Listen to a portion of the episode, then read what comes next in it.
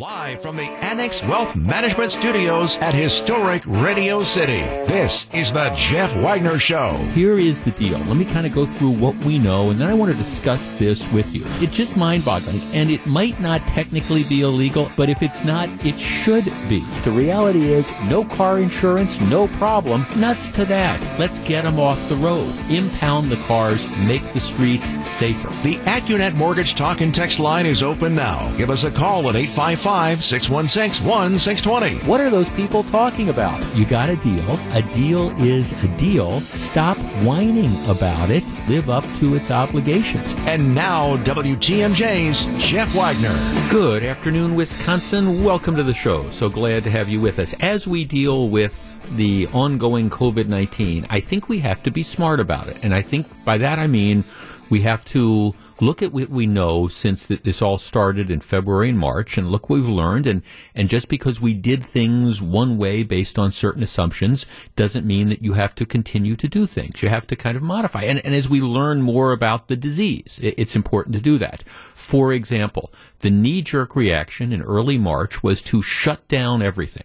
Let, let's let's shut down everything except essential businesses. But then we really don't know how to define essential businesses. So what we end up doing is saying you can have hundreds of people in the Walmart, but you can't have the little jewelry store that sells watches open that might only have a couple people in it. Well, I think we now know that or at least we should figure out that it was an overreaction to shut down that, that small jewelry store or the, the solo dog groomer because their interactions didn't spread COVID-19. All right. So this, this idea of just massive shutdowns hopefully we've learned that we overreacted back then. Now, it was well intentioned because we didn't exactly know.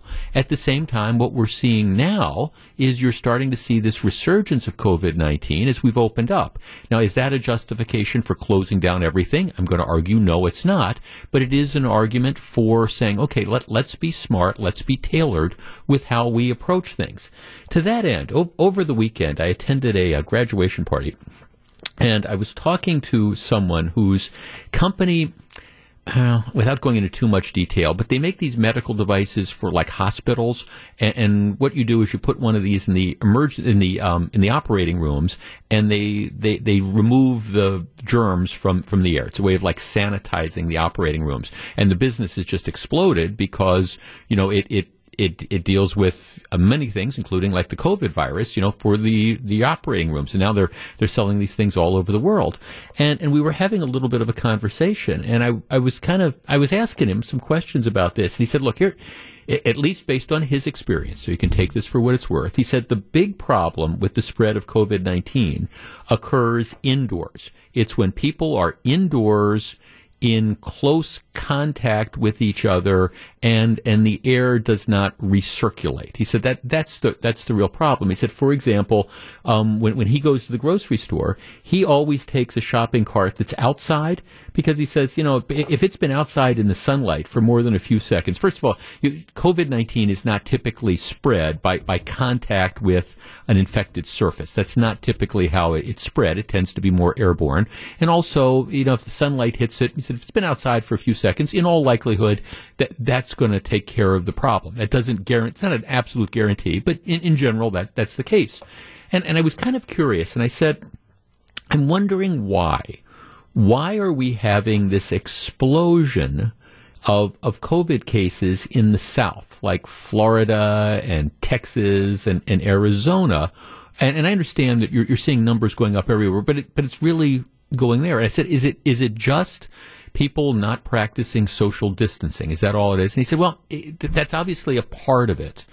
Um, particularly with younger people who are going into these large group parties and aren't practicing social distancing. He says, but but the other thing is keep in mind that that COVID nineteen is much more likely to spread inside than it is outside. That's why we're being told that all these protests over the last few weeks did not lead to a spike in COVID 19. Why? Because people were, were outside. Now that's not to say that it, it can't, but, but that's not the more likely situation. Again, the more likely situation is you have large numbers of people who are inside. So he said, okay, now think about, for example, uh, think about New York or New Jersey in March. What's the weather like? He said, well, it, it's cold. He said, that's right. People are inside. He said, think about the weather right now in Florida or in Texas or in Arizona. What, what, what's the weather? I said, well, you know, Phoenix is 120 degrees. He said, absolutely. Miami's 95 degrees with 95% humidity. Texas is 100 plus degrees. He said, people are inside. He said that's you know in you know in in February and March you know you're, you're more likely to be outside in Florida. Or you're more likely to be outside in Texas or you're more likely to be outside in Arizona. Just like during the the fall and the winter and the early spring around here we're inside well, now, you know, people are, are thrive running for the air conditioning. He said even if people, you know, go outside and they're on the beach or something, you know, what they do is they get hot and then they're running to the inside. He said that's a real factor. People being inside, which contributes to the spread. And, and look, everybody's got different theories, but that one, that one made a lot of sense to me. Then, especially when you look at and you couple that with again, particularly young people not social distancing and you know getting close to each other, and you couple that with lots of people are inside and they're together and they're going to the bars and all those types of things. So it's at least a theory, but but it is true, and I guess if if we're going to believe the experts that tell us that these protests did not lead to a dramatic increase in coronavirus, the real, only real explanation for that is because it was people were outside as opposed to people being inside. So it, it's something that I think at least it's it's food for thought, but it, it makes sense when you look at a lot of the documentation. All right, which brings me to where I want to lead off today. The city of Milwaukee at 1:30, the Common Council is going to be debating a mask ordinance. Now, Shorewood implemented a mask ordinance last week. The Shorewood mask ordinance essentially requires people when you are inside businesses in Shorewood, you are required to wear a mask. The uh, people in Shorewood, even the People's Republic of Shorewood, decided the outside requirement was unnecessary, too controversial, unenforceable, and, and I, I, think perhaps maybe not even good science. And they dropped the outside mask requirement. So now the mask requirement in Shorewood is inside. In Milwaukee, the ordinance that they're going to be considering would, this is what it would do. It would essentially require anybody um, who is inside any building open to the public in the city of Milwaukee would have to wear a mask. All right. In addition, the rule would require anybody who is outside, anyone three or older who is outside, would be required to wear a mask whenever you're within six feet of someone who is not a family member six feet. So let let's that's two yards. So that's so if you're if you're walking down the street, presumably, and somebody passes you on the sidewalk, you're going to have to put on a mask. They're going to have to put on a mask. If you are outside working you're going to have to, and, and, you're working in, in tandem with, with pretty much anybody else, unless it's like somebody in your immediate family. You're out there, you're working on, a, you're doing landscaping, or you're laying bricks, or you're doing road work, or whatever. As long as you're next to somebody, or you have the possibility of being next to somebody, you're going to have to wear a mask. The list goes on and on. Our number, 855-616-1620. That's the Accunet Mortgage talk and text line. The reason one of the aldermen Mark Borkowski voted against this in committee last week. He said, I'm just not with you on the outdoor mask requirement. In the comments that the city of Milwaukee got, it, it was it was split pretty much, you know, slightly more in favor of a mask requirement than against it. But while they didn't break it down, the vast majority of people who oppose the mask requirement oppose the requirement that you have to wear the mask outside. So that's the aspect of this I want to talk about. Because look, they're going to impose some sort of mask requirement in the city of Milwaukee with, with all the other crime problems that you have out there. How you enforce it, I, I have no idea. But it's going to happen. That, that's just the reality. Tom Barrett is down with this. You've got, I'm, I'm sure a majority of the Common Council is down with this. The question becomes to me, you know, what that mask requirement looks like. And is it reasonable? Is it necessary? Is it enforceable? Is it realistic to imply, impose a mask requirement when people are outside? Working outside, walking down the streets, any time that you might come within two yards of someone, which candidly, I don't see how you can interact on a city street without potentially coming within two yards of somebody. Don't want to talk about the inside requirement. I want to talk about the outside requirement. And if the city of Milwaukee imposes something like this, how is that going to affect you? Will you, if you have a choice, will you go to the city of Milwaukee knowing that pretty much you park your car before you can get outside of your car, you're going to have to put on a mask. Not when you go into the business, not when you go inside the city building, but anytime you are pretty much in the city of Milwaukee, for all intents and purposes, you will be required to wear a mask inside, outside. Doesn't matter if it's pouring rain, doesn't matter if it's 105 degrees. Outside, you're going to need to wear a mask. 855 616 1620. I guess my comment on this would be if Shorewood recognizes that this is unreasonable and unnecessary, I don't know, maybe Milwaukee should take a notice as well. And this isn't me being anti mask. It's being show me the science that demonstrates that by imposing an outdoor mask requirement, you are going to significantly reduce the spread of coronavirus. 855 616 1620. We discuss in a moment. Jeff Wagner on WTMJ. 855 616 1620. That's the Accunet Mortgage Talk and Text line. See, I, I think if you, look, the city of Milwaukee has pretty much since this started, it has been a hotbed of COVID 19. It's been Milwaukee County is a leader, but the city of Milwaukee County, city of Milwaukee is the driving force. And for whatever reasons, that they really haven't gotten a great handle on on coronavirus in the city of Milwaukee. Okay, so they're considering this mask ordinance today.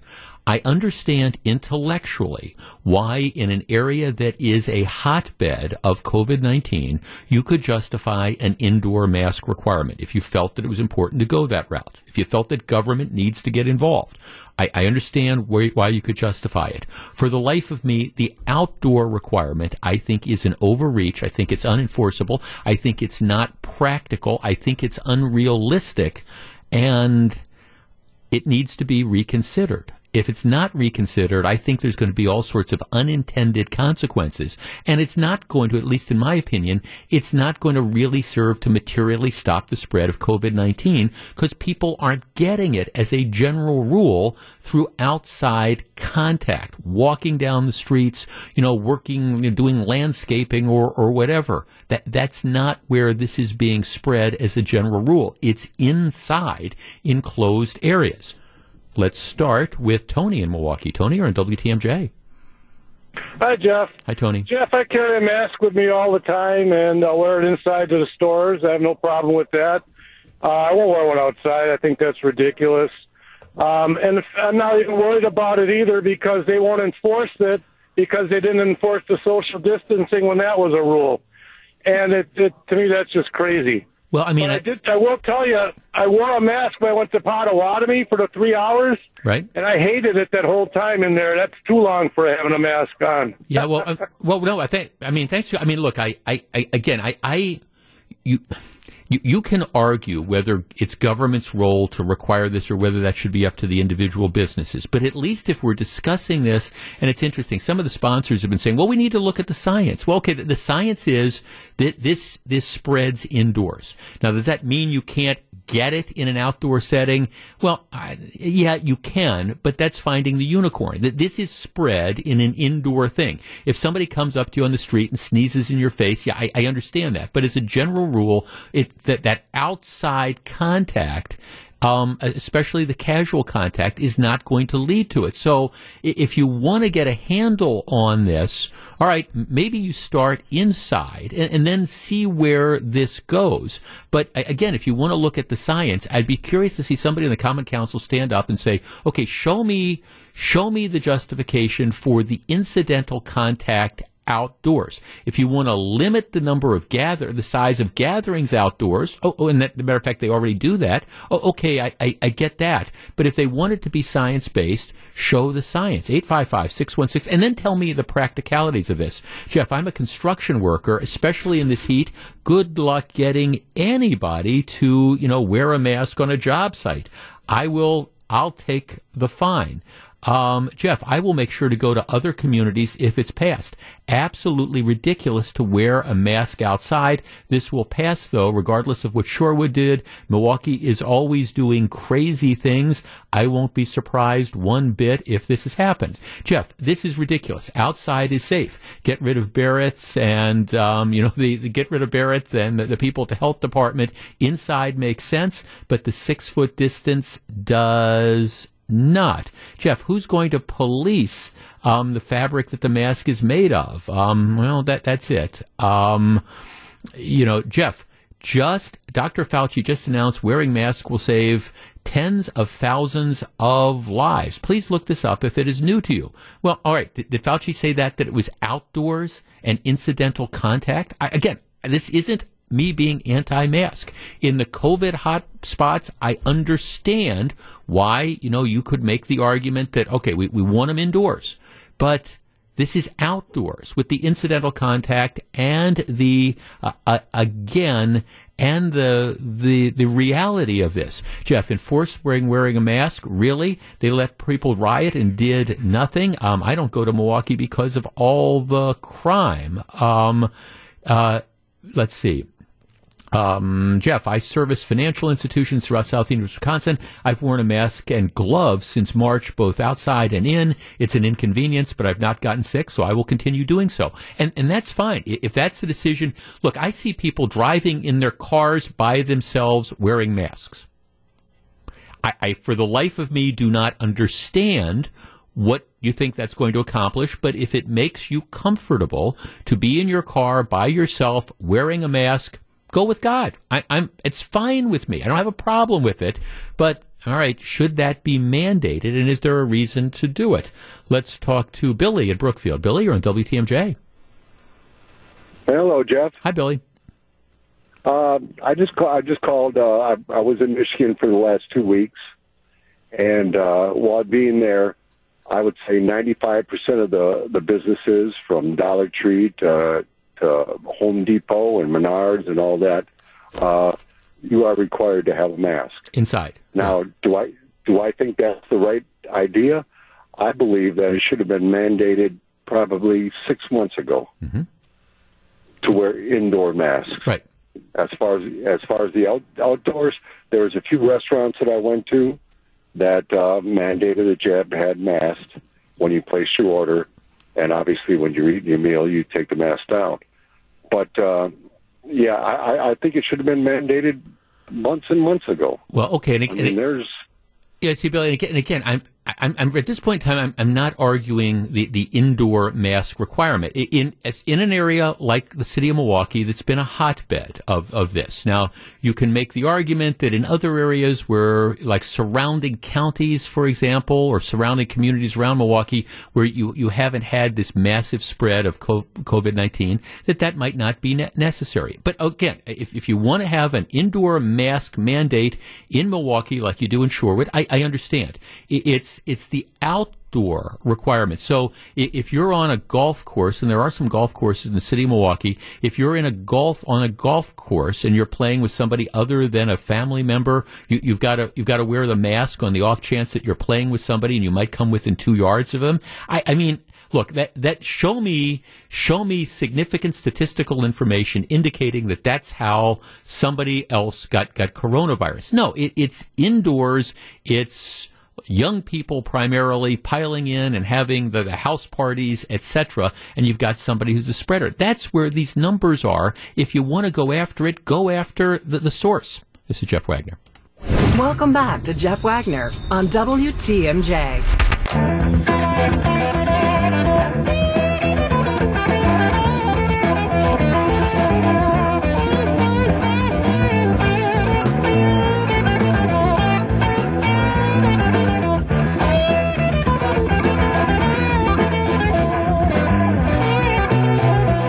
Jeff, we need responsible mask policies. Please don't overkill this. I think that message is directed to legislators. Masks inside, not outside, unless you can't maintain social distancing, meaning large, close crowds. Everyone needs fresh air and sunshine. Yeah, that's, see, if you're going to do this, and again, I, I don't think, as a general rule, you need a statewide, for example, mask mandate because again, even with these increasing COVID numbers, what you see is there are areas that are hotspots. And for whatever reason, and that's a whole nother discussion, the city of Milwaukee has from the beginning been a hotspot for COVID-19. So, all right, maybe you can justify the government taking more extreme measures in the city of Milwaukee because it, has been again a problem. Maybe you can justify um, it in, for example, Dane County because Dane County spiked. Although, I mean, in Dane County, the mask requirement imposed by the health commissar says, says if you invite somebody over to your house, they have to wear a mask in your house. Well, I mean, first of all, number one, explain to me how that has any possibility of being enforced. The, the answer is it, it, doesn't. Number two, if, if I want to, if I am so concerned that the people that I'm inviting over might serve to spread this to me, well, I, the, the, reality is I'm not going to have them over in, in the first place. And again, how, how do you in, enforce that? You have, I, I don't know, young people go out, they, they meet each other, they go back to somebody else's apartment for, you know, whatever, and, and the, the one has to wear a mask. It's just, it's absurd the way some of these politicians and some of the, these people are taking this, which isn't to say there might not be some underlying merit to this. Okay, which brings us now to the, this larger question. Governor Evers, in my opinion, would love to shut down the state again. He, he just, I think he would love to shut down the state again. But right now, and I say right now, the state Supreme Court says he doesn't have the authority to do that. I say right now because the dynamic of that could change. At the end of the month, at the end of July, what happens is, now keep in mind that Supreme Court decision was four to three. Four justices voting that the governor didn't have the power to impose the, the, the never ending let's shut down business requirement. Three justices, two liberals and one conservative saying that, that they thought he did. Right. At the end of this month, one of those four justices, Justice Kelly, who lost his bid for election, he he's off the Supreme Court, and one of the and his challenger, a very liberal very liberal attorney, now soon to be a justice from Dane County, she, she takes over. So theoretically, with a different composition of the court, if the governor were, say, to reimpose his statewide order, don't know if he's going to do it or not, um, it, it might be a different dynamic because presumably the three liberals would continue to vote as they had before, and the new, or the two would, and the new justice would join them. Um, the question becomes what what happens with the conservative justice, but you know we, we don't know, and, and my sense is the, the governor is just itching, itching, itching to impose a, a statewide requirement. Uh, again, whether it's a statewide mask ordinance or whether it's let's shut down Milwaukee, uh, let's shut down the, the, state like he did before. And you kind of hear that when you sort of read between the lines and listen to the, the governor who's just talking about how the state Supreme Court decision, you know, led to the spread of this and, and killed all these different people and things of the like. All right. We, we know what's happened since May when the, the statewide safer at home rules were, were struck down. All right. And we've seen what's gone on. We've seen a spike in COVID 19 numbers. The hospitals, by the way, are not close to being overwhelmed. I mean, there's 264 COVID hospitalizations, 820 deaths. Um, and, and so that's, that's been a relatively stable number. There hasn't been a huge spike in deaths. There hasn't been a huge spike in hospitalizations. The number of COVID-19 cases has increased, but it has been largely driven by increases among people under the age of 40 or in particular under the age of 30. And while nobody wants to get it, as a general rule, you'd rather have a healthy 30 year old get COVID 19 than you would have a, an 80 year old with a compromised immune system. So I think one of the reasons you haven't seen the spike in deaths and the spike in hospitalizations is that the people who've been getting sick have by and large been people who are going to get it. They're going to be sick for a little bit, then they're going to recover, which isn't to say that anybody wants to get it. And I appreciate that there can be really bad results from somebody who's in their 20s or 30s who gets it. But that's statistically not where the biggest worry is. All right. With that lead in, 855 616 1620, that is the Accunet Mortgage talk and text line. I don't think the people of this state would support or could support another broad based shutdown like safer at home. I, I, think the genie is out of that bottle. I don't think we could go to the dog groomers and the hairstylists and the small business owners. I don't think we could tell them you've got to shut down again for another few months. I, I don't think that's economically s- sustainable. I don't think the public would support something like that. Am I right or wrong? 855 616 1620. That's the Accunet Mortgage Talk and Text line. The numbers are increasing. Deaths are not going up dramatically, uh, at least percentage wise, anywhere close to the numbers. I guess that could change. Um, again, hospitalizations, we're not in danger right now of overwhelming the hospital system, but the number of cases are in fact going up. Would you support closing the state down like we did a few months ago? 855 616 1620. That is the Accunet Mortgage Talk and Text line. We discuss in a moment. This is Jeff Wagner on WTMJ. 855-616-1620. That's the Accunet Mortgage Talk and Text line. Um, I, um, I, I don't believe that even if you have the change that's going to occur in the Supreme Court at the end of this month, I do not believe the governor should impose or revert to the safer at home statutes. I don't think it was, I think they were overbroad, as I've said earlier. I understand, and I'm not being critical at the beginning. We, we jump into all this because we were trying to figure this out. But I think, you know, the, the idea of telling that, that dog groomer or telling the, the guy that runs the small tailor shop or telling the family run jewelry store that they had to shut down while Walmart could stay open and Costco could stay open. I, I unless you can document how leaving that, that dog groomer, how she contributed to the spread of coronavirus, and, and the answer is, of course, she, she didn't. I don't think that there's any political will. Now, maybe the governor wants that because the governor resented the fact that the Supreme Court said that he, he didn't have the power to just keep us permanently closed by a safer at home statute. But even if the Supreme Court composition changes, I think the governor would be ill advised to try to again revert to safer at home. That genie is out of the bottle. You cannot destroy the economy of this state, especially given the fact that we're, we're now learning stuff about COVID 19, and I think we can end up being, you know, smarter. Um, let's see, Jeff, no one ever brings up the fact that where there are people that can't wear a mask, you know, you, you know, people need to wear masks. Okay.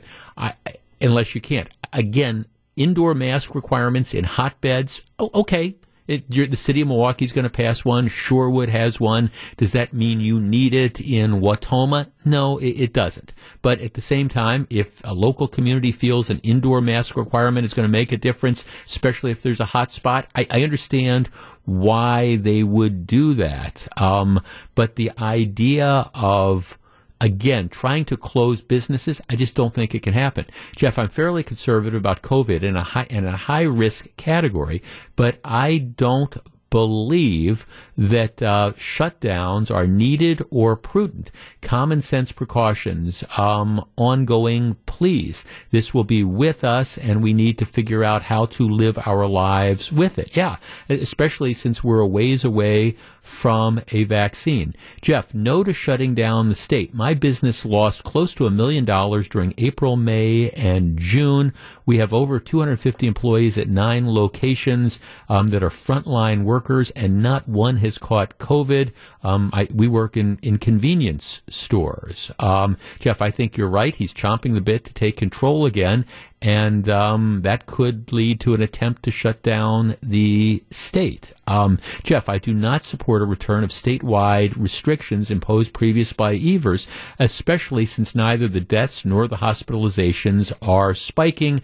I fear our governor will be misguided as usual and reimpose safer at home regardless. Um, time to visit these salons while we can. Well, I, I mean, I, I certainly hope that's not the case, and I will tell you, I today went to the vet, had to take my, it was just regular wellness checkup that comes up every year for my dog.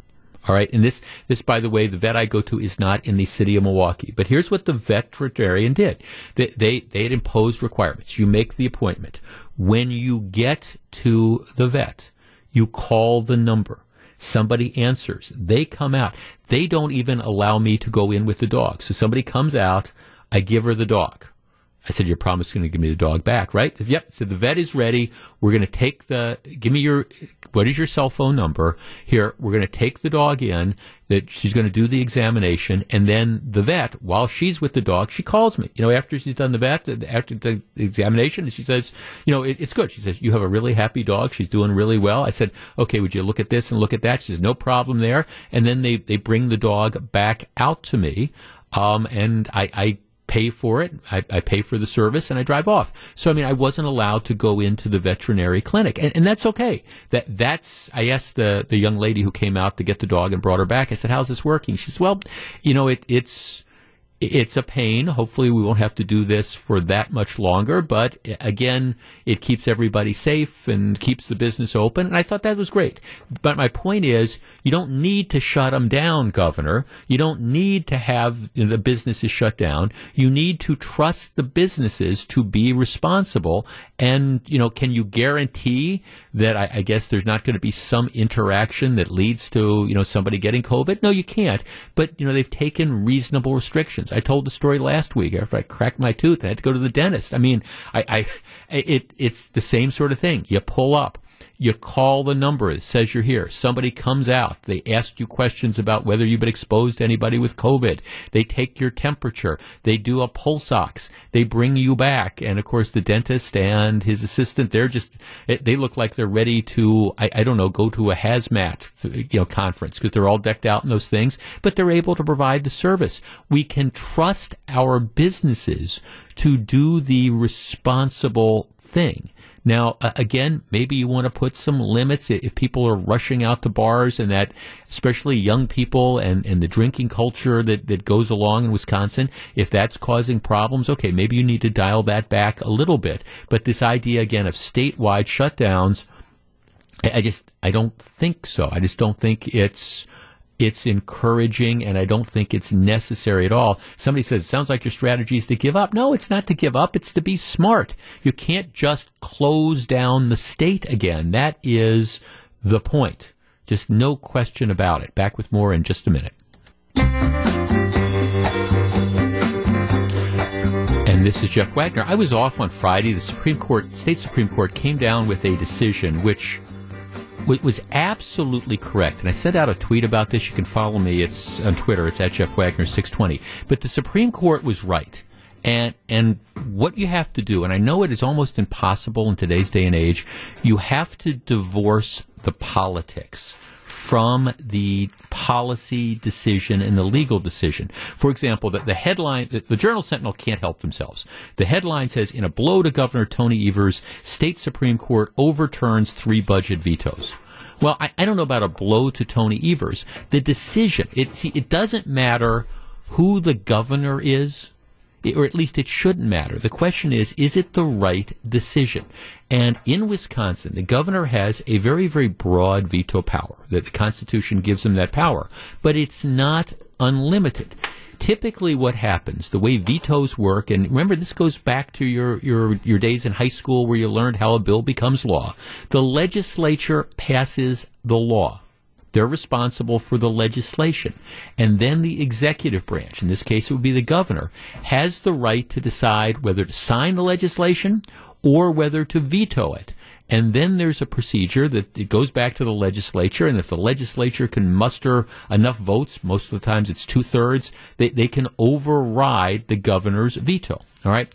Well, in Wisconsin, and it didn't happen, I don't think it happened at all during the Walker years, but that's because the Republicans controlled the legislature and Governor Walker was Republican. Now you have a Republican legislature and you have a Democrat as the governor. So Tony Evers, what he would do is he would essentially use his veto pen to rewrite legislation, not just veto a particular bill, not just veto a, a clause in a bill, but to strike out words in one of, for example, one of the budget things, a spending bill. He would strike out words to completely and totally change what the legislature had done. So if the legislature had, had authorized money for something, what he did is he struck out like a sentence and a half to change the meaning and provide money for something else. Okay, now, I think that's wrong as a matter of policy. And it doesn't matter to me that Evers did it this time or that, for example, you have a Republican, you know, Governor, you know, Vos eight years from now and a Democratic legislature who passes the law and then the Governor Vos decides to try to use his veto power to essentially reshape legislation to create something that was totally different than what came out of the legislature. That's not, at least in my opinion, the way the system is supposed to work. So from a, from a good government perspective and a good policy perspective, th- this is the right decision. I think it's also the correct legal decision. But I, I urge you when you read these type of things to try to look beyond politics and, and think does it matter that this limited Evers' ability to you know do something that the legislature didn't want him to do? Or okay if if my guy if somebody I I I liked more than Evers was in the governorship. Or if my party was in control of the state legislature, would I like it if a governor did this to them? That's the way you have to analyze this. Take the politics out of it and ask, does it make sense? Is it the right thing? And is it a better way for government's railroad to run? And my answer would be, uh, again, politics aside, it's definitely the best. And, and the wormer always turns. It, it just always does. Trust me, there will be a time when there's a Democratic controlled legislature and there's a Republican governor, and the Republican governor is going to be now stopped from doing the same thing that Evers tried to do, and the Democrats are going to be happy about that. Just the way it works. This is Jeff Wagner. Live from the Annex Wealth Management Studios at historic Radio City, this is the Jeff Wagner Show. And now, WTMJ's Jeff Wagner. Before we move on from COVID 19 related topics, I, I, have, I have a question for you. And I was posing this question. I, we, we had a we had a very active weekend, and so I was talking to a lot of people, um, and, and, it has to do with, with dealing with restaurants. And and Jane, I'm Jane. I'm sorry, um, Melissa. Yeah, yeah, yeah right. We're Normally I call you normally I call you Elizabeth when I'm forgetting your name. You know, it's it, not forgetting. A, it's just a, ma- a, name tag on my forehead. No, no, no, not at all. Melissa, you, yes. you can wade in on this, but okay. I mean because this is at least in some areas, th- this is going to be what the reality is. For example, the city of Milwaukee, I, they, they will pass, I think, right or wrong, they will pass the, this this mandate to say you wear a mask. The only question in my mind is whether common sense reigns and they decide you don't need to put this on, impose this outdoor requirement, which is, I think, unenforceable, impractical, and, and probably not necessary. But it's definitely, I think, going to be inside. Shorewood has an inside requirement. And the, the question is restaurants. Now, I've been talking to, I know a number of people in the hospitality industry who tell me that the, the their, their businesses really hurt. Um, and, and they're not back yet. Um, I, I know some people who run restaurants that um, pat- are patronized largely by what I will describe as older people, even older than me. And a lot of those folks, because they're being cautious, are reluctant to go back and eat inside. Now, the thing that's saving a lot of restaurants now, number one, it's it's still carryout.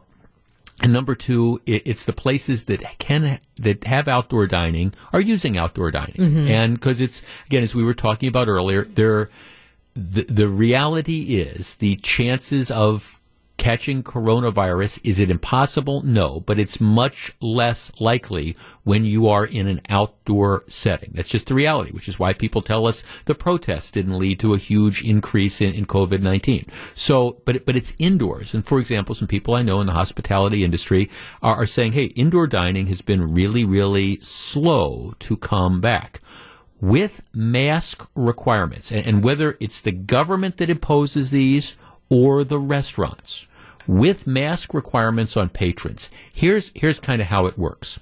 You you go. Let's say your your the restaurant doesn't have outdoor dining, or you're not going to you're not going to be seated outside. It's raining or or whatever, and it's going to be more of an issue a month or two from now when the weather starts to turn. But here's how it works.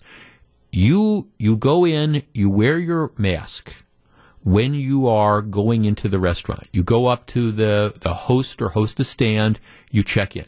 You're wearing your mask. You wear your mask as you walk through the restaurant. You sit down at your table and the server comes. The server is wearing their mask. You're wearing the mask. You interact with the server while you're wearing the mask. They leave the menus, etc. Then when the server leaves, you can take down your mask, and your dining companion can take down your mask. And then when the server comes back, you got to put your mask back on. Um, and then server takes your order, server leaves. When they bring you your drink, you can again take your mask down. Uh, when the server comes back to take your order, you have to put your mask back on. Essentially, anytime you are interacting with the server or whatever, you got to put the mask back up. When you and your dining party are at the table by yourselves, you, you can keep the mask down. That's the, the way this works. And then when your meal is finished, you, you put your mask back on, you signal the server or whatever, they give you your check, and, and then you wear your mask on your on the way out. That that's that's essentially how indoor dining works whether it's a mask requirement imposed by the government or whether it's a mask requirement imposed by the business. I, I, was describing this to a number of my friends over the weekend, and we, we did a bunch of stuff over the weekend. And my, my question was, would you do this? Now, I mean, the, the business, the, the, the government can force you to do it, and the, the business, of course, has, has every right to do it, but you as the patron have the option to decide, am I going to go there? So our number, 855-616-1620. That's the Accunet Mortgage talk and text line. If that's how it's going to work, and that's what you have to do to be served a meal at, at a restaurant inside in a community that either has the requirement or in a restaurant in a community that doesn't have that requirement. But again, the business can always put on that, that, that requirement. If, if that is the requirement, are, are you going to go? And the reason I ask this is I talked to a lot of people over the weekend and I was running down that scenario precisely with the idea that we're going to do a topic today. And I will say everybody, everybody I said, I talked to said, we're, we're not going to do it. We're just, we're just not going to go. We're, that's, that's too much work. And if we're that uncomfortable that we're going to get sick in the setting or whatever, we're, we're just not going to go. But essentially, we're, we're not going to do it. Not that we know we're not going to comply with the order. We're just not going to go to the restaurant. 855-616-1620. That's the Accunet Mortgage talk and text line. All right. While, while Gru is lining up the calls, let mm-hmm. me just ask you, Melissa, if that's the requirement, yeah. are you going? Uh, I would think it would, I definitely wouldn't go as often. And it would have to be a special occasion for me to do all of that, I believe. It would have to be either A, a place that I really, really, really like. Right. Um, that I want to make sure it stays in business. Um, or, but, but yeah, I mean, it does take the enjoyment a little bit out of it, but this is the new reality that we're living in. I, I don't know if you want someone else to cook your food for you. That's what you'll have to do. Otherwise, just get takeout.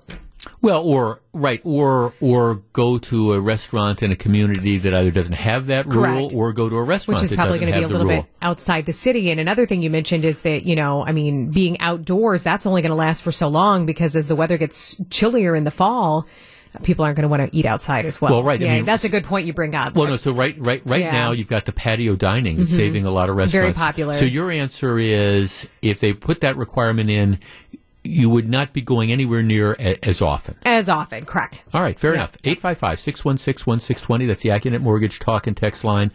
I just, you, you, know, my, my answer would probably be along the lines of Melissa. I Would I say I would never go? Well, I, I don't know, but it would have to be extremely special because I don't want to work that hard. I, I guess, and, and look, this, again, this isn't an, this isn't an anti-mask sort of thing. I'm just saying as a practical matter, if, if that's, if that's the interaction, okay, make sure you put your mask up when somebody comes over to ask if you want more water. Make sure that you have to have that mask on um, when, whenever anybody's approaching the table. If I'm that uncomfortable that I, I might get sick, or alternatively, I'm that concerned that I might be going out when I'm getting somebody else sick, I, I'm not going to do it. Now, if they said to me, all right, here's the deal. Before you can go into the restaurant, you were going to check your temperature and we're going to do that little pulse ox thing. I don't have any problem with that at, at all. And I understand that doesn't solve all the things because you could have people that are asymptomatic. I'm just saying as a practical matter, if those are the requirements, I think it is much less likely that I would be dining out because I, I just choose not to put up with the hassle. And I'm not saying that you can't put in that rule. I'm just saying that that's fine. Don't necessarily expect to see me out as much. How about you? 855 616 1620. Let's start with Troy and Teresa. Troy, you're on WTMJ. Hi, Jeff. I was actually just telling the screener that I was out at the southern Jersey Shore the last full week of June, and they already had mandatory masks for you know, everywhere in the state. It was statewide, mandatory. But even there, we were in a vacation town, uh, so I, we went out to eat. Although you had to wear your mask to go into the host or hostess and sit down, you did not have to remask every time a server came out to you. Okay. So once you uh, once you were once you got to the table once you got to the table they, would let you go. Did you, did you find that to be unduly restrictive?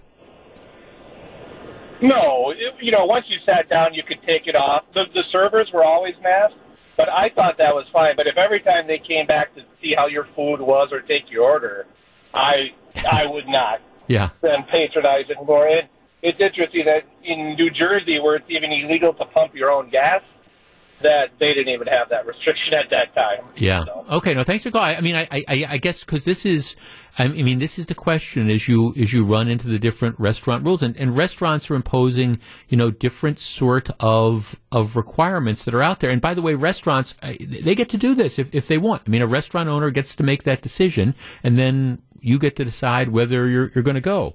Bill in Burlington. Bill, you're on WTMJ.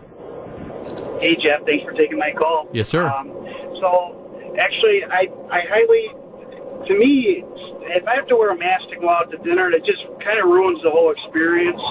It just there's something that makes me reluctant to actually relax and enjoy a nice dinner, even if a server's got a mask on, you know. And I um, two weeks ago I went out to dinner in Racine County. As soon as you walk in, uh, they had hand sanitizer there. They're right. wiping down the menu. Some servers had masks on it's just not appealing to me at all whatsoever. Yeah. Um, yeah, so I mean, right, right. No, no, I get it. No, thanks for calling, and seeing that's and that's the, the businesses have the right to do it, and you have the right to decide whether you're going to patronize or not. Jeff, related to masking up in restaurants when servers are around, I did it last week without being required. I don't find it to be that hard or cumbersome. Well, that and and that's fine. There's going to be a certain percentage of people who who don't, but I guess for me, if I'm going out for for a relaxing meal, I, I, I don't want to be obsessed with pulling the mask back, putting it back on and off. I, and that's that's that's just me.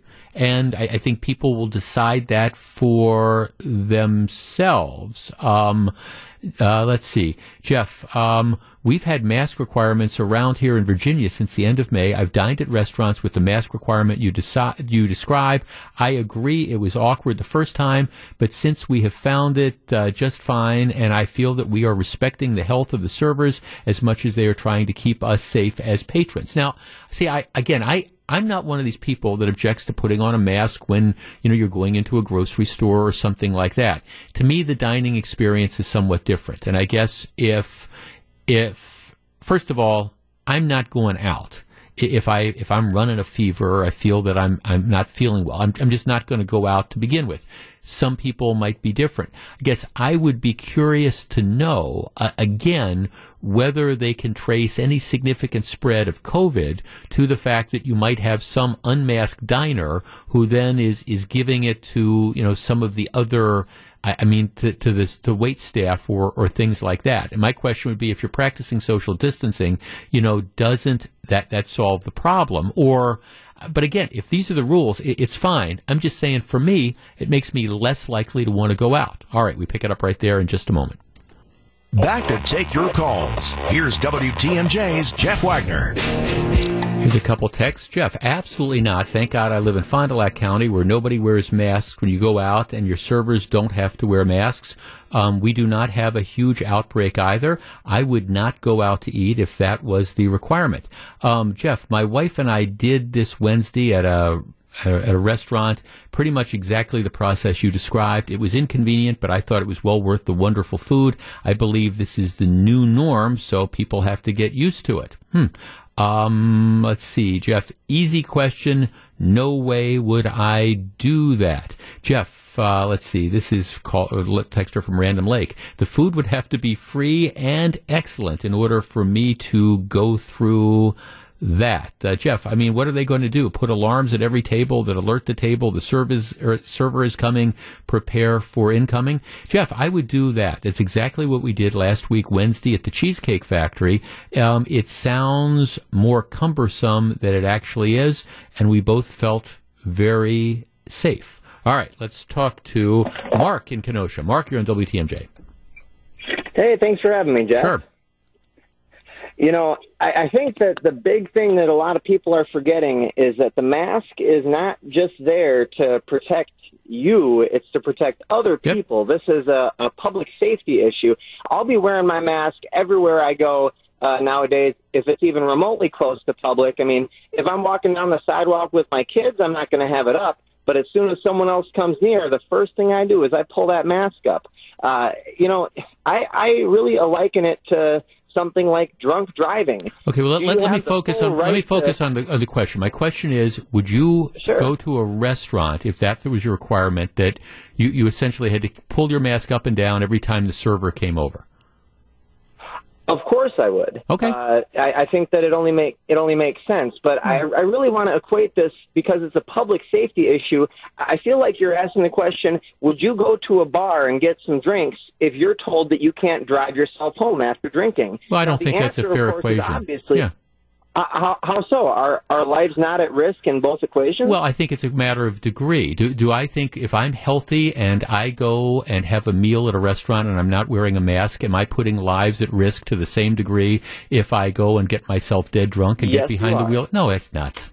Yes, of course I'm, Mark, if I'm, per, Mark, Mark, Mark, you're being hysterical. You're, a, a healthy person sitting at the restaurant is not going to put anybody's life at risk. asymptomatic person, Jeff. But I said otherwise healthy. asymptomatic person is putting lives at risk, and it seems like you don't grasp. The, Well, no, I don't grasp. this See this idea. No, well, Mark, I tell you, it's you don't grasp. I, I'm I'm all about balancing stuff. And yes, I, I understand that there is some asymptomatic transmission. It's one of the reasons why I said, hey, if you want to take my, my temperature, if, if I'm going in, that, that's absolutely fine. I'm willing to do that. But I'm not willing to go to, all I'm saying is, I think if I end up going into a restaurant and you put in all those requirements, it's going to take all the fun out of it for me. And, and that means that's fine. You could have those rules. I'm just not going to go to the restaurant. That, that, that's all. Because I think that that's, going to interfere with my enjoyment enough. And I'm not trying to get people sick. And if you think that that's what we need to do, that's fine. But the reality is, there's people going into all sorts of restaurants and they're not getting other people sick. And on the off chance that you might have that person who's asymptomatic who goes in and does it, it's just, it's not enough to interfere with what I, I again, something that I think is going to significantly impact my enjoyment of the experience. You want to ask me to do that? That that's that's fine, and then I'll decide whether I'm going to go. All I'm saying is I'm not going to go if you put that requirement in, and I think a lot of people aren't going to go either. So it does does it make anything right or wrong? No. You ask you talk about wearing masks outside. I mean, to, to me, and again, I argue this in the first hour of the program. I, I show me the data that demonstrates that if I'm walking down the street and somebody passes me, that if I'm not wearing a mask, there's a significant likelihood, short of me sneezing on them, that that brief isolated contact is going to give them COVID-19. And the answer is there's no data that, that suggests that. Now, again, if you want to be hysterical about this, I'm just arguing that there needs to be a balancing that is out there, a balancing between safety and a balancing between common sense. Back with more just a minute. Jeff Wagner on WTMJ.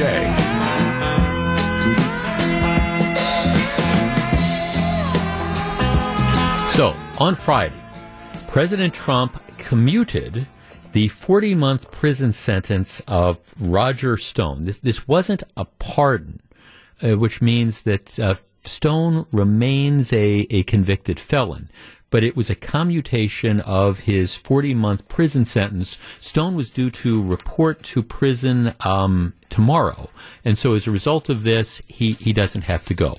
Roger Stone, uh, if if you ever there's a documentary I was on Netflix they don't show it anymore but it was a doc, it was a documentary called No Get Me Roger Stone Roger Stone is a political gadfly who who started kind of as a dirty trickster during the Nixon administration and has been kind of on the periphery of Republican politics for for decades in in general Stone is one of these guys who, uh, again, he's the description. I mean, he calls himself a a political performance artist who's been saying and doing all sorts of outrageous things, and they have them on the right and they have them on on the left. And, and finally, what what happened, the way the Wall Street Journal describes it, is is he ran into prosecutors who weren't amused. Um, you know, he was the subject of an ongoing investigation. He lied to investigators. He tried to bully witnesses, and he went to trial, and he ended up getting getting convicted and he got sentenced to 40 months and it's been this, this cause celeb ever since. President Trump wades in and commutes the sentence. Like I say, he doesn't pardon him, but he commutes the sentence. As I said, you know, when, when this first happened, um, Roger Stone is not he's not worth one ounce of psychic energy. Roger Stone, um, in my opinion, as a political provocateur, he got what he deserved. I mean, and I, I, I, don't know, was the judge out to get him? Well, yeah, I think the judge was out to get him probably, not because necessarily of his politics, but because the guy is a, gla- a class A jerk. And if I weren't on the radio, I would use a different word, but we'll just stick with class A, a jerk, um, who has skated for years and years, and, and finally he just he went too far, finally. So I have no problem at all with the prosecution of Roger Stone. I have no problem at all with the conviction of Roger Stone. And honestly, I, I think a 40 month prison sentence was appropriate for him. And I think President Trump was wrong, capital W, wrong, to pardon Roger Stone. Now, now, but before we get too caught up, and I, it was so funny because I was looking at like the New York Times and the Washington Post over the weekend, and they they're they're just full of outrage about this because they they loathe President Trump, and I understand why they loathe President Trump. But you would have thought this was the first case where you had an abuse of, of the pardon power, and as as I sent out in a tweet, I mean there there have been all sorts of slimy pardons and or commutations that, that have been issued just in, in the last couple decades. I mean, Bill Bill Clinton, for example, decided to issue a pardon to a guy named Marc Rich. And I, have a link to the story about that. You might have forgotten about this, but in 2001, as, as, as Clinton was out the door, he pardoned Mark, Marc Rich, who was a fugitive financier. Rich's wife or ex-wife at the time, big Democrat contributor, he was, he fled fled to avoid prosecution. There were pending charges against him. He was hiding out, I believe, in Europe. And Clinton, Clinton issued a pardon to this guy who was a fugitive, who also, you know, through contacts happened to be big donors to um, the Democratic Party and to Hillary Clinton and to things of the like. I, that that one stunk to high heaven.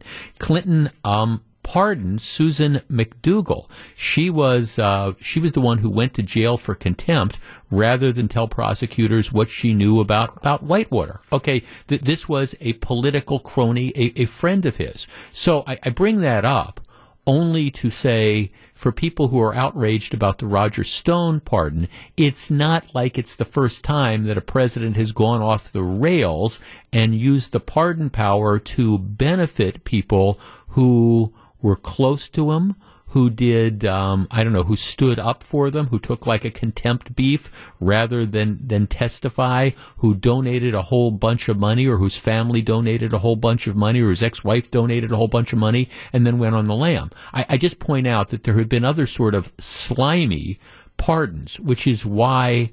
I have had problems with pardon power to begin with and, and commutations. For me, the way this should be used, and you can mark the tape on this, is the way that, for example, Tony Evers has used it in Wisconsin.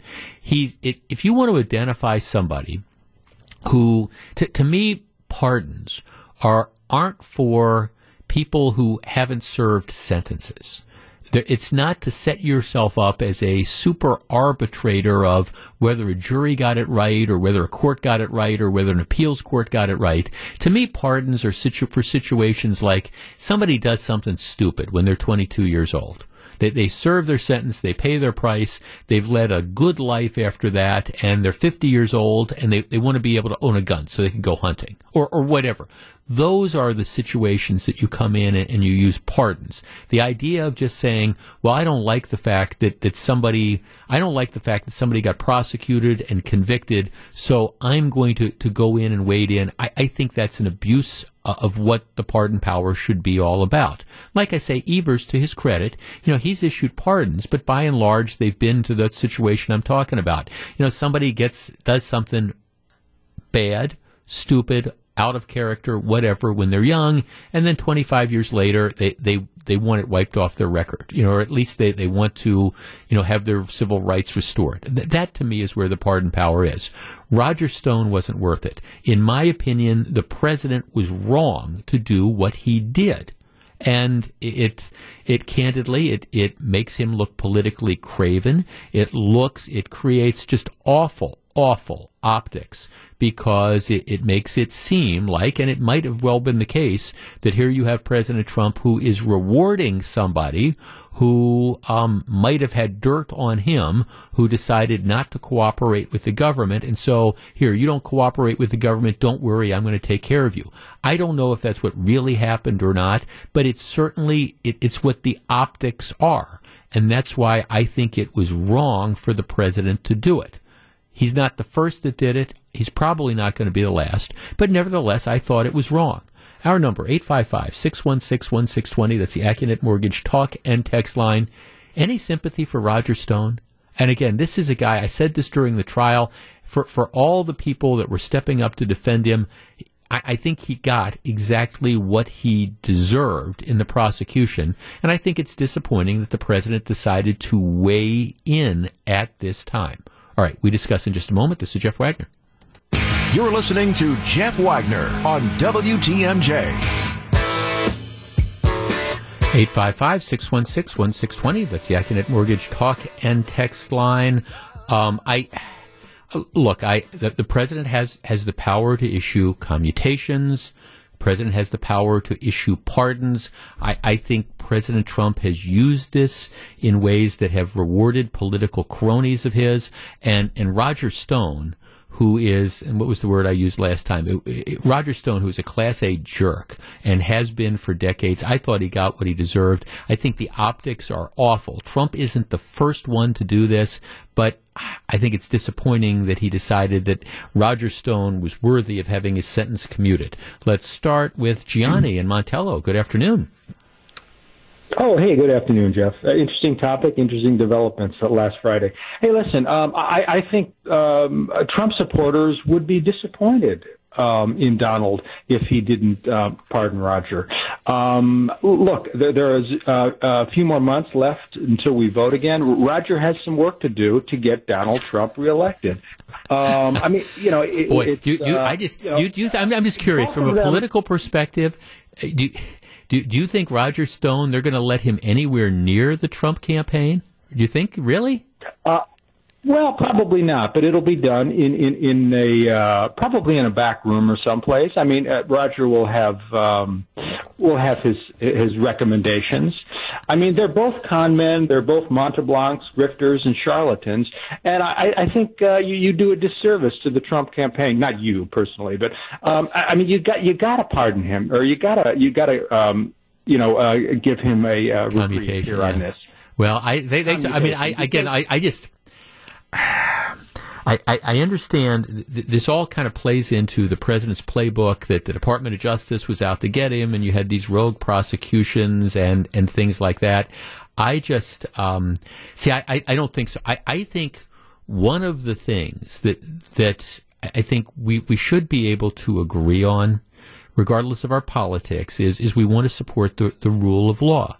And I, I guess if this was a situation where, I don't know, there was demonstrable evidence that, that somebody had been wrongfully convicted. And I guess maybe I would amend what I said earlier about where, where I think where I think pardons are, are, useful. I mean, pardons to me are are essentially where you're not trying to set yourself up as as again.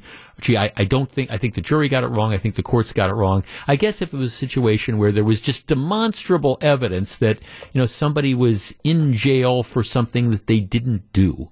All right, well, well maybe that would be the case, but but that's I mean, that's the unicorn sort of situation that's there. Roger Stone did what he was accused of doing, and, and Roger Stone brought it on himself.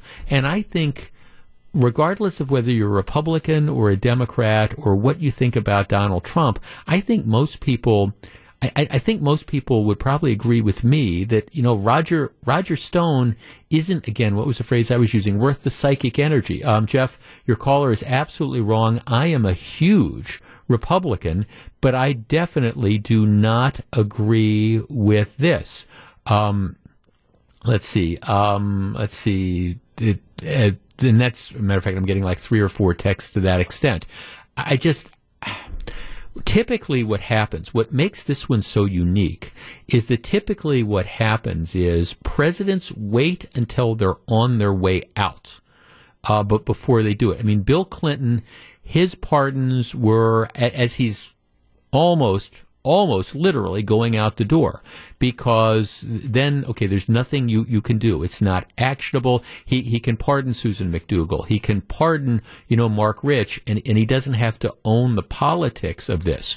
You know Donald Trump he, he decided to do it a couple months before the election. I, I guess maybe because, to your point, Gianni, he figures that it's it's not going to make any difference that that his that this isn't a reason why some people who support him are now going to go and vote for Joe Biden. And he might be right about the politics of this, but you know, the, the bottom line of it is it, it it's just it's fundamentally I, I, I think wrong. So if you want to give Trump credit, I guess you give him credit for doing it at a time where he, he might have to own it and might have to be held accountable for it, as opposed to again when, when he's heading out the door, whether that's I don't know, eight or nine months from now, or whether it's four years and eight or nine months from now. So maybe you give him credit. One of the things that was the driving force was, again, Stone was supposed to turn himself in uh, to, to, prison on Tuesday. So by issuing the commut- commutation, he, he, doesn't have to go to prison. Um, candidly, I think a few months behind bars might have been exactly what, what Roger Stone deserved and, and, what he needed. Like I say, Republican operative, Democrat operative, you, you watch this guy and the way he's operated over the years and you just, it, he just he he makes you feel dirty. He he just absolutely does. And there's people on the left that are like that too, Roger Stone, he's just he's had this amazing degree of longevity that he's been able to be again a gadfly in, in politics, you know, since the Nixon years, um, which which I guess is a testimony to his longevity, but not much else. Like I say, I think the president was wrong. I think governors and presidents are wrong when they use the pardon power in this fashion. Will it come back to haunt the president? I, I, don't know about that. I'm not sure it makes much difference one way or the other, but it doesn't make it right. This is Jeff Wagner.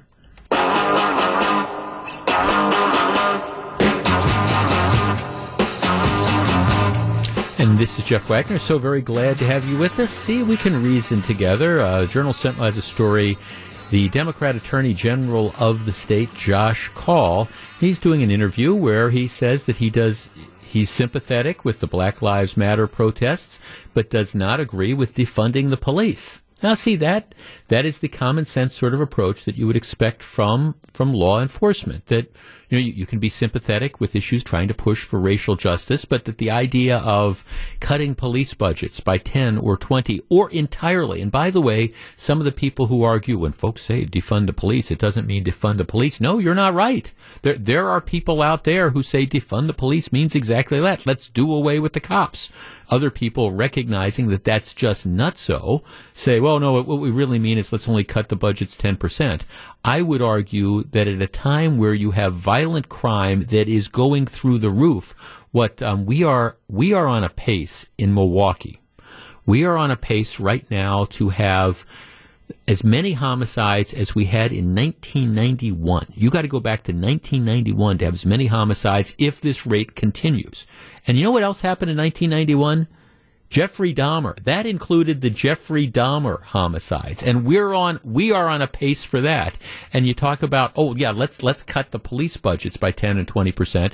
And to the credit of the Attorney General, I think he recognizes that that is, that's crazy. If you want to talk about more funding for social justice programs or midnight basketball or social workers or things like that, that's fine but you, you come up with that money not by taking it from the police budget, which is nuts. The other thing that the Attorney General says that I, I agree with um, is that you know he thinks that all law enforcement agencies should have body cameras, and, and I I agree, and, and here's here's why. I think using body cameras, the vast majority of times, I think that's going to choose, that will show you that the police behaved in a proper fashion.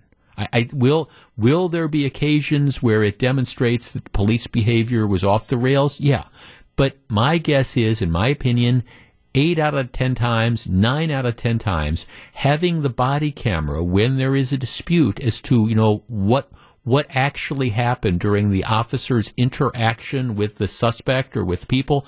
My guess is that eight out of ten times, nine out of ten times, that body camera is going to support that what the police officer did was appropriate. Not always, but that's why I think it's, I think it, it benefits everybody to have that.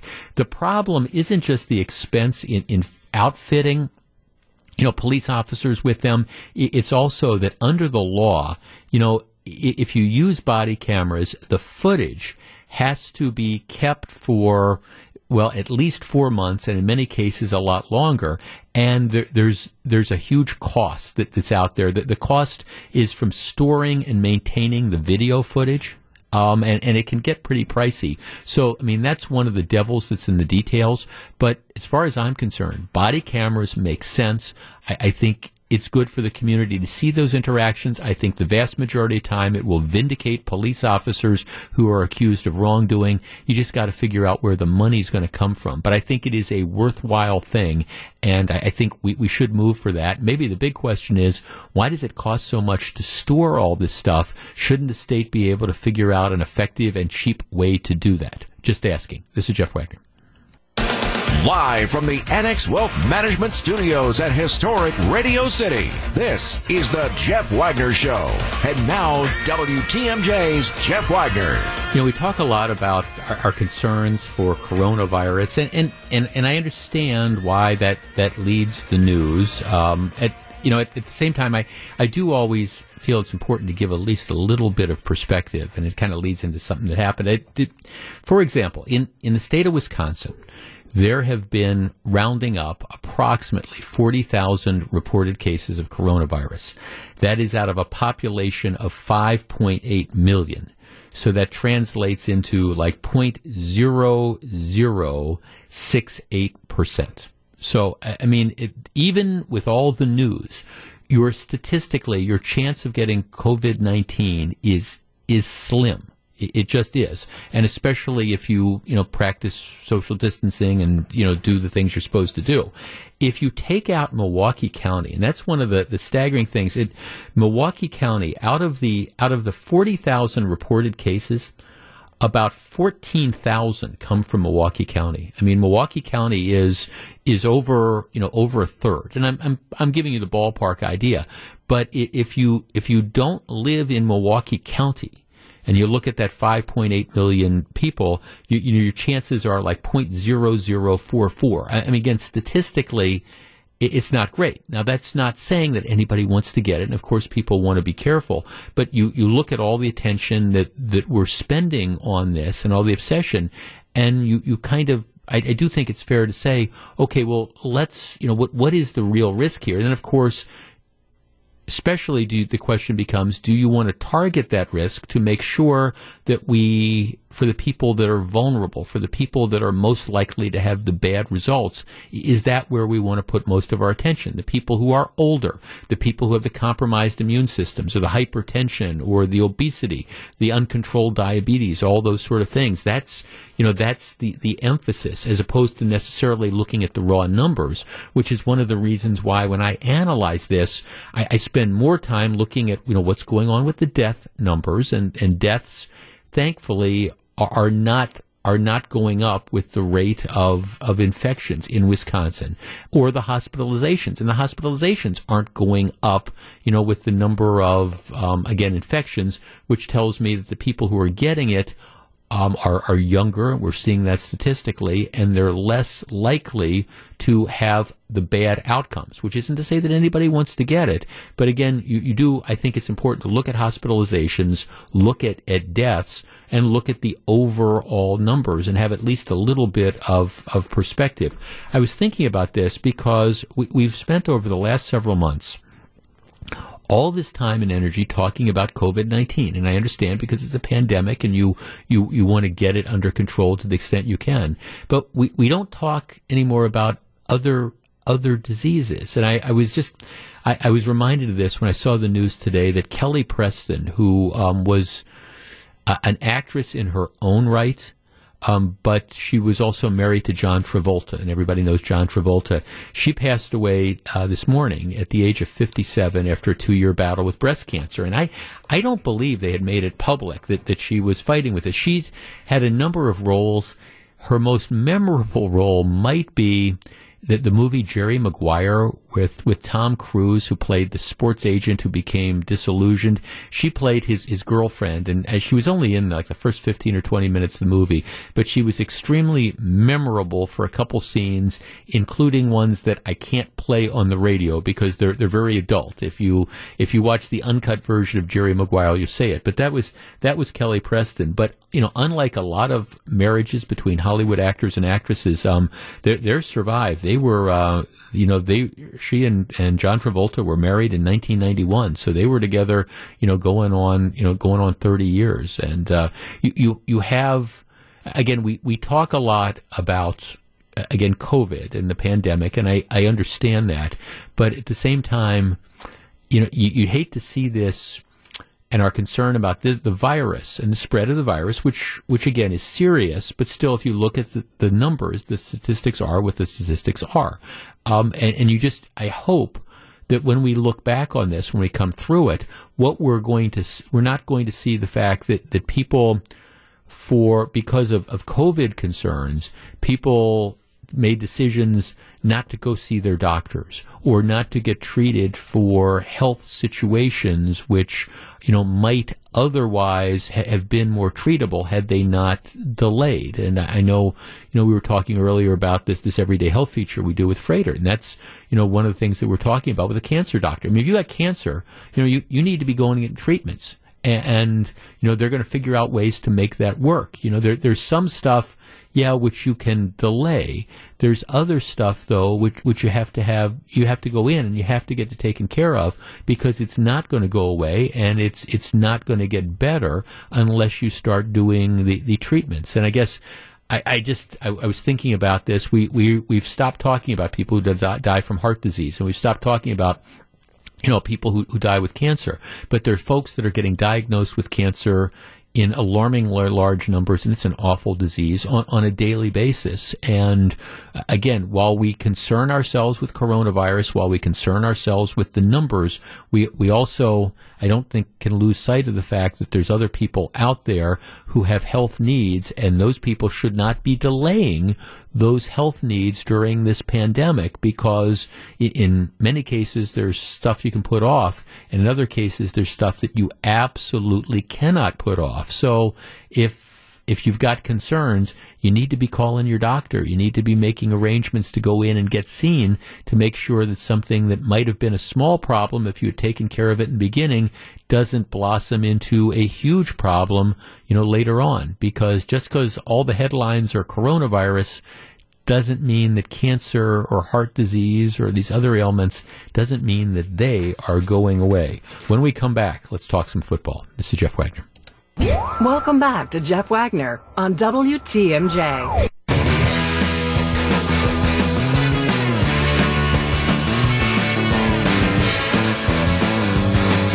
So very glad to have you with us. Hey, baseball coming back soon. The Brewers almost back, but first we've got one more look at a Brewers Classic. Join us this Wednesday at 6 o'clock for the Brewers and the Reds from 2018 in a game that featured 25 runs and the first cycle of Christian Yelich's blossoming career. We're one week closer to live Brewers baseball. Brewers Classic is sponsored by Dave Camp Heating, Boucher Automotive, Prevea, Badger Mutual, Chevrolet, and West Bend Insurance. All right. We are trying to figure out how to get kids back to school. I think that needs to be a priority. And there's some people who say, well, it's just not going to happen. I hope that's not, I hope that's not the case. We are also trying to figure out a way to get it back to a sense of normalcy with pro sports and in particular with college sports. Now, let's put this in perspective. Most college sports do not pay for themselves. They are subsidized in large part by the revenue sports. And what are the two big revenue sports in college? College basketball and in particular college football. It is a huge, huge cash cow. You've got boosters that donate to the athletic programs. You have 60 and 70 and 80 and 90 and 100,000 people that show up on Saturdays in at the stadiums to cheer on their teams. It is big, big business. And it's square in the middle of the coronavirus battle. Um, the NBA is going to try to resume in a bubble. So what they're going to do is they're going to have their, their teams all in Orlando and they're going to hope everybody stays in their hotels and doesn't go out and check out the Orlando strip clubs. I'm told they have strip clubs in Orlando and they're going to hope that they don't do that and that they don't go to parties and things like that. We'll, we'll see if they're able to work out that, that out. Major League Baseball, the same thing. The problem with Major League Baseball is the players are going to be traveling from city to city. Now again, it's not a cross country traveling, but they're going to be traveling from city to city, and the hope is that the players are going to be smart, that they're going to stay together, that they're not going to be going out and going into large gatherings, or they're not going to be going out to bars and things like that, that they're not going to expose themselves. But but even with, with baseball and basketball, you're talking about relatively limited numbers of people. College football, you've got a large number of athletes. What the, the typical roster in the neighborhood of like 80 plus kids, plus the coaches, plus the trainers, plus the managers. I mean, you've got a large group of people that, that are there. And football is a contact sport. Even in the practices, you're going to have people interacting with each other. Plus, these are college students who are, you know, going to be doing college student type of things, which is going out and socializing. So the Big Ten Conference announced late last week that they were canceling all non-conference games. So these games that they would play, um, where you know you'd you'd essentially pay a bunch of money to the Little Sisters of the Poor to come out and play against a game against Wisconsin at Camp Randall Stadium. those games, they're not going to have them. The Big Ten right now wants to try to just have a conference schedule.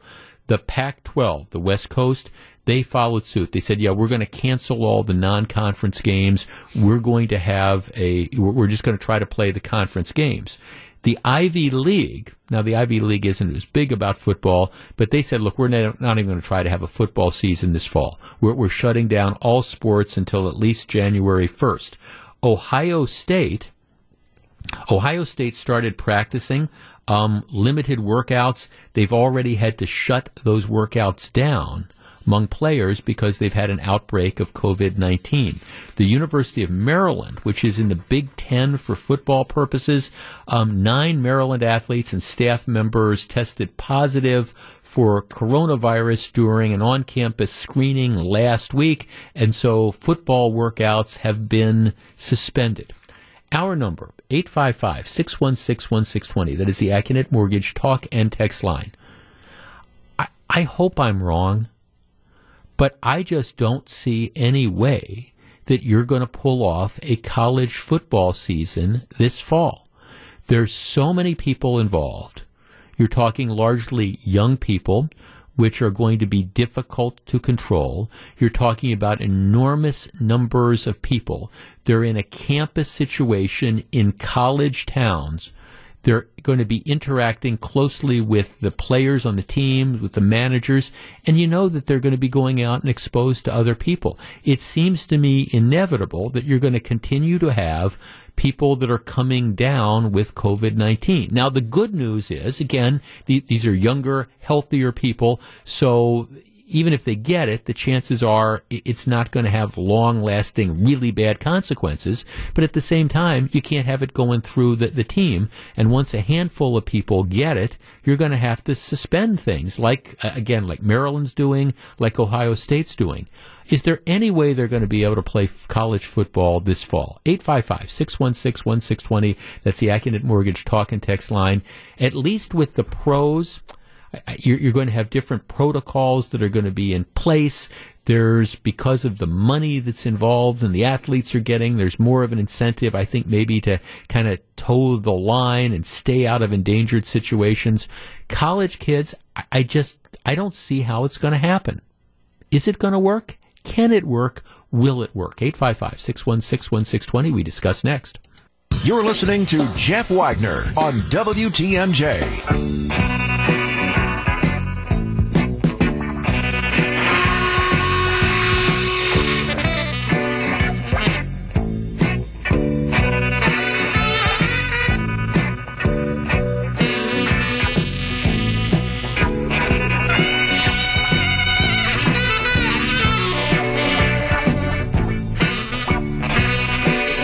855 616 1620, which is the Accunet Mortgage Talk and Text line. Look, I don't mean to be a Debbie Downer on this. Get, look, I, I hope the baseball season is able to be completed. I hope the Bucks are able to go on and win the NBA conf- uh, NBA finals. I, I just, I, am skeptical of that on the pro level.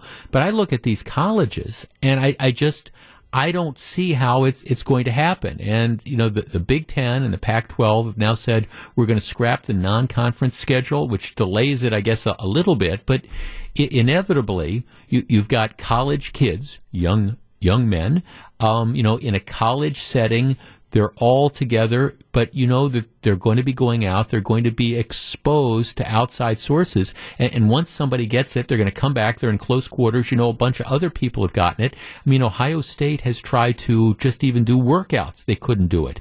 Maryland, again, a team in the Big Ten now. It's, I mean, I always think of Maryland as being ACC, but they're in the Big Ten. And now, you know, Maryland, you know, they, they weren't even able to get their workouts started because so many people ended up testing positive for COVID 19. Jeff, I don't think there will be any college or high school sports for the entire next school year.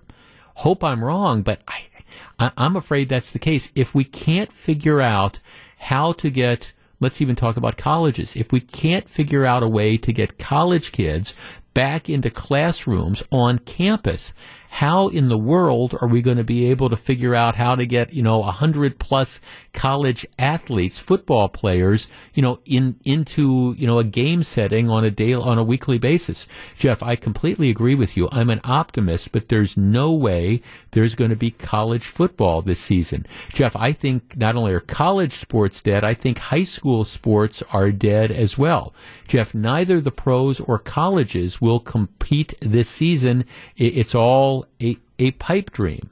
Um, you know, and again, I, I, I, hope we're wrong about that. I think from the perspective of professional sports, there, there's a better chance. And I, I, don't think there's a great chance. I've always already said, I, I think Will baseball start? Yeah. I've already put the my my opinion, and again, I hope I'm wrong. I'm not wishing for this. I, I think, as I've said before, I think the odds of baseball finishing probably about thirty percent. Basketball, I'm going to give it a greater. Situ- I'm going to say maybe 80% because basketball is in that controlled situation. It's it's in the bubble. The only question is keeping the players from not going outside the bubble. Major League Baseball, you know, with the travel and all, I, I just don't see how it happens. But at least with Major League Baseball, you're talking about a, a smaller number of players and their professionals. College football, I, I just, I just don't think it's going to happen because again, what what happens when you you have 10 members of the team test positive, but the other people have all been exposed. How do you go out and, and play a game? You, you're going to have these different quarantines. I just, First, we got to figure out how to get students back in the classrooms, and then it all flows from that. But I think in many respects, you're putting the cart before the horse when you say, let's figure out how to get the football games played and worry about the other stuff later. Now, I, want to figure out how to get the kids, the elementary school kids, the secondary school kids, the college kids. I want to figure out how to get them back in the classroom safely, and then everything else works itself out. This is Jeff Wagner on WTMJ.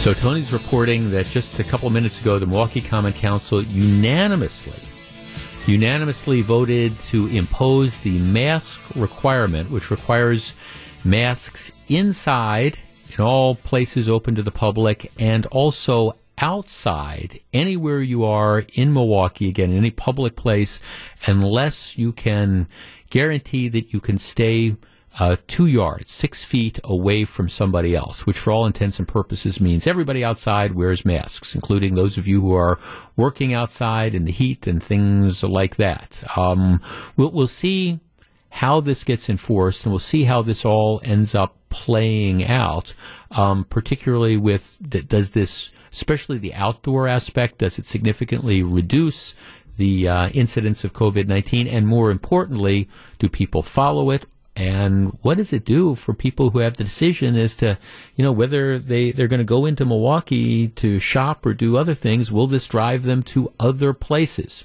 So we'll we'll see. But the in one of the aldermen who in committee, Mark Borkowski, who voted no to this because he thought the outdoor requirement was a uh, was was an unreasonable imposition. He apparently switched his vote and voted in favor of this. I think recognizing that well, it was going to pass because this is it. I'm also I just raised this question about Milwaukee, whereas I was saying a moment ago, you have we the city of Milwaukee is on a pace to to top the number of homicides, you got to go back to 1991 for, for homicides and, and shootings up dramatically as well.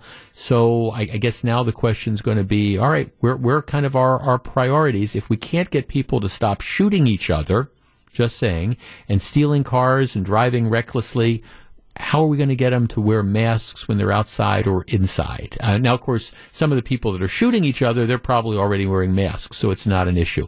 I just, it'll be interesting to see how this is all enforced and what, if any, difference it ends up making. At the same time, I can see that Milwaukee is a hot spot. The city of Milwaukee has been, for whatever reason, it's been a hot spot during this outbreak.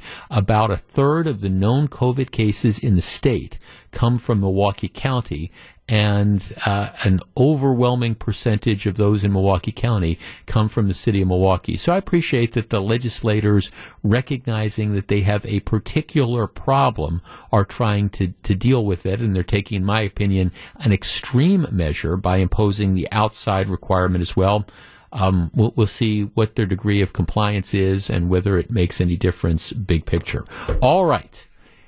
For years, the owner of the Washington Redskins has maintained, his name is Daniel Snyder, and he's a very wealthy guy who's also, well, uh, for example, I, have several friends who grew up in the Washington area, live in the Washington area, and you know what? What was the phrase that I was using to talk about Roger Stone a while back? A class A jerk most of the people I know who are Redskins fans consider Daniel Snyder, the owner of the Redskins, to be a Class A jerk a, as well. And he had maintained for years and years that there was no way that they were going to change the name of the Washington Redskins. It's, I mean, it, it is, you know, one of the NFL's legacy franchises. He said, look, we're, we're not going to give in to political correctness. We're not going to do it. Well, be, because the climate has changed dramatically, with regard to social justice issues, particularly over the last couple months, and in part because a number of sponsors, including the sponsor of the Redskin Stadium, or the stadium where the Washington, the, the team, form, soon to be formerly known as the Washington Redskins, play, FedEx Field that, because they said, look, unless you change the name, we're, we're not going to support this. We're going to pull out of our sponsorship agreement. As so often happens, once it becomes financially undesirable to maintain the principle, well, the, principle kind of goes away. So anyhow, Daniel Snyder saying we're, we're not going to be the Redskins. They haven't announced what they're going to be, but they are no longer going to be the Redskins. Our number, 855-616-1620. That is the Accunet Mortgage talk and text line. At the end of the day, will anybody really care? I, I mean, by, by that I, I mean, all right, from the perspective, if you're a Washington sports fan, you're still going to be a team fan of the Washington football team, right? I mean, it, it, might not sit right with you if you think this is caving into political correctness. So, but but nevertheless, you're still going to be a fan. I still I mean, I, I, still I go back to when when Marquette got rid of the nickname Warriors. I'm one of those people that to me they're always going to be the Warriors, but it doesn't mean I, I still go to the games. I, am still a fan. So from the perspective of the fans, yes, some of them might have a little bit of heartburn over this, but is it going to make a difference? No. From the perspective of the the Native American community, is this going to change things in any material fashion? Are the lives of, people on, on one reservation going to be better now that you don't have the nickname the Redskins? I, I, I question that. I, mean, I, I, don't know. Is this something, is it all symbolic? And I guess there's a value to symbolism. Is this going to make any difference at all? Will there be any backlash to the move? 855-616-1620. That's the Accunet Mortgage talk and text line. My, my general sense is, is no. I, I mean, I, I guess, I know people, people say things. Last week we were talking about going to games at Lambeau Field, and a number of people called in and said that they, they didn't want to go because they, they were unhappy with, again, the ongoing anthem, the dispute about the national anthem. All right, I, I understand people say that, but does that mean that they're not going to watch the Packers games? I doubt it. Is this going to make any difference? Will there be a backlash? My sense is no. We discuss in just a minute. This is Jeff Wagner. You're listening to Jeff Wagner on WTMJ.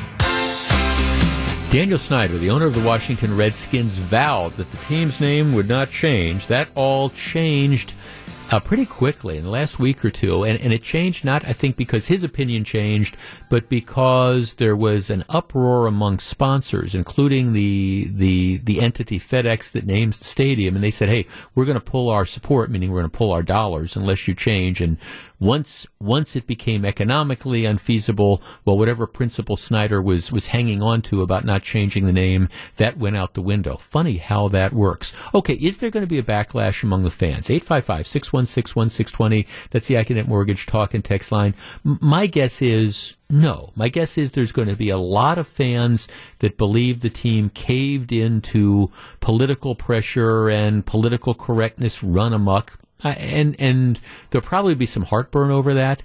But are they going to stop supporting the team because now they're going to be called the I don't know the Washington team with no name um, as opposed to you know the Redskins? My guess is no. Let's talk to uh, Lydia in Milwaukee. Lydia, you're on WTMJ. Hello. Hi. What do you think? So my thoughts that I feel as like the Redskins are it's a derogatory term and I don't think fans are to stop supporting it. It's like if you really like a certain player, you're to keep supporting the team. I don't think because of a single name that they'll change their views on the team if that makes sense. No, I, I think it right. It, it I mean it, it, it does. Now there there might be there, there might be people who disagree with you when you say that you know that, that it's it's intended in a derogatory fashion or derogatory name, but but reasonable people can disagree on that. But I, I'm with you on the basic principle. If if you grew up as a Washington football team fan, you're still going to be a Washington football team fan, whatever they call the darn team. Right, exactly, and I think that we might feel as if it's not a derogatory term, but as a person, if you were Native American, if you are Native American, you might take offense to that. Hmm. So maybe by getting rid of it, it'll make more. Is it easy for everyone if that makes sense? Yeah, no, it does. No, thanks for calling. I mean, and I don't know, and it also on on the one hand, and I'm I'm the guy that rails about the cancel culture, and I'm all the time, and I'm the guy that, that talks about political correctness run amok and the perpetually offended and the politically correct. Um, from a purely economic standpoint, at, as well, one of the things it now does is it opens up all sorts of new marketing opportunities. I mean, let look, let let's face it. I've got I'm a Packers fan. I've got I've got all sorts of Packers gear. I I, I, think I'm at a point where if I come home with a new Packers t-shirt, sweatshirt, something else, my, my wife is going to give me that look that, that all you women learn from your, your mothers that I, I married a moron look. I, I don't need any more Green Bay Packers sweatshirts. I don't need any more jerseys. I, have got all I've needed. I've, I've accumulated them over the years, which isn't to say that I might not want the, the newest thing, but I really, I, I don't need that. Well, now, by changing the, the logo, by changing the team name, you you open up this opportunity that you're going to have all these these fans that are now going to be out there saying, okay, well, we want to go to the football games when fans are finally allowed to go back to football games. Lord knows when that's going to be, but you presume it will be at some point in time.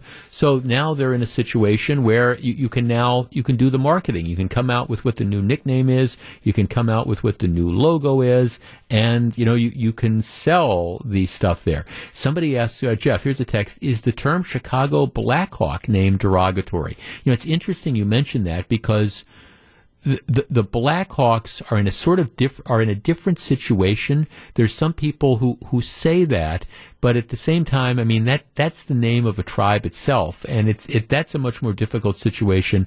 I don't know that there's much pressure for the Blackhawks to change their name, just like Florida State. Um, they're they're the Seminoles, but they do that with the blessing of the Seminole uh, tribe. Jeff, did I stop being a Packers fan over the national anthem issue? No. Do I still choose Packer games over other fun and worthwhile activities um, that are going on at the same time? No.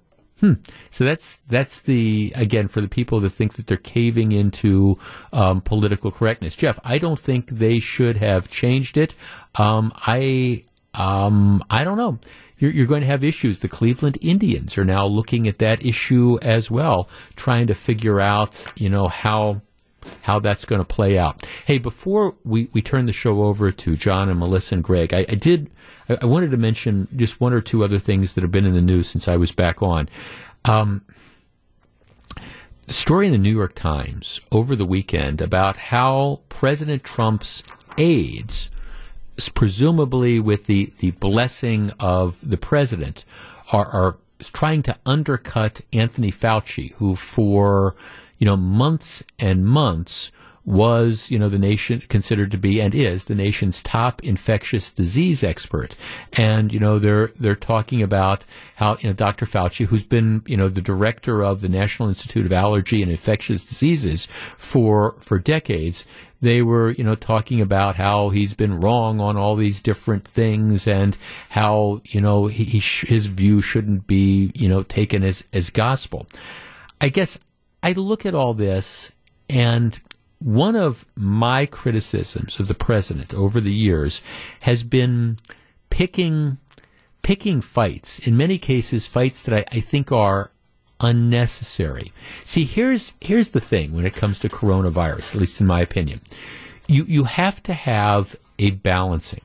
There's the medical side of it. There there's the the health experts who their field is health. I mean, for, for many of these experts, you know, what, what they would do is if they had their way, they would have us all kind of lock ourselves in, in protective plastic cocoons and not go anywhere and not do anything and stay separated to make sure that, you know, we, we didn't get sick and we didn't get anybody else sick. And, and I respect that because they're coming at it from the perspective of, of public health. Then there's the other side, which is, economic reality, economic life, economic health, which is important as well. You can't shut down a, a, country and unemploy tens of millions of people and destroy jobs because then when the health crisis passes, there, there's nothing for people to come back to. You can't expect people, for example, to delay I don't know, going in and getting cancer treatment, like we were talking about earlier, because there's a fear that they might get a, a virus, a virus that most people, you know, are, are going to recover from. So you have to have th- this balancing. If you want to criticize Anthony Fauci, I think it would be maybe fair to say from time to time, he, and it's understandable because of his perspective, has put the health side of the equation in a way greater balance than the economic side of, of the equation. Of course, President Trump, who was planning to run for reelection based on the strength of the economy, you know, Trump wants the whole health thing to go away, and, and he wants to get us back and have the economy fully functioning. And to the extent that Dr. Fauci is out there trying to put the brakes on things because of health concerns, you, you understand where th- this tension is rather than trying to discredit him, rather than trying to, to say that, well, he was wrong early on. And, and, the truth of the matter is, health experts have been wrong about a lot of stuff early on. That, that's, we, we, we, in my opinion, as I've said before, with, with the massive shutdowns at the beginning, I, I don't think that I, I, think that we didn't think that through, you know, but now that we know how coronavirus spreads, now that we know the concerns, now that we know who are particularly the most vulnerable, we should be able to target our response to try to, to deal with those type of things. Does it mean that you have to be as concerned about outdoor activities as indoor activities? Well, the answer is no. We, we, we don't. Does that mean that you're not concerned about outdoor activities? Well, of course not. You want to, you want to again, but have that balancing and figure out where your priorities are. But the idea of trying to attack and discredit Fauci to me seems to be kind of a fool's errand because if you want to look at one person that I think is very well respected and very trusted, uh, you know, don't in that that world, it, it's it's not necessarily going to be Joe Biden and it's not necessarily going to be Donald Trump, but I, I, think, you know, Dr. Fauci is, is one of these people who is generally well respected by people all across the board as somebody who's trying to call things as he sees them. And if you want to marginalize him by saying, okay, well, he's not paying enough attention to the economic factors and the other side of the equation, I, I think that's fair and, and you kind of make that case. Um, but at the same time, you have to take what he's saying seriously and, you know, weigh that with all the other factors and then come up with decisions and strategies. But trying to undermine Fauci, to me, again, it's a fool's errand. It makes no sense. It's picking a battle that you probably can't win.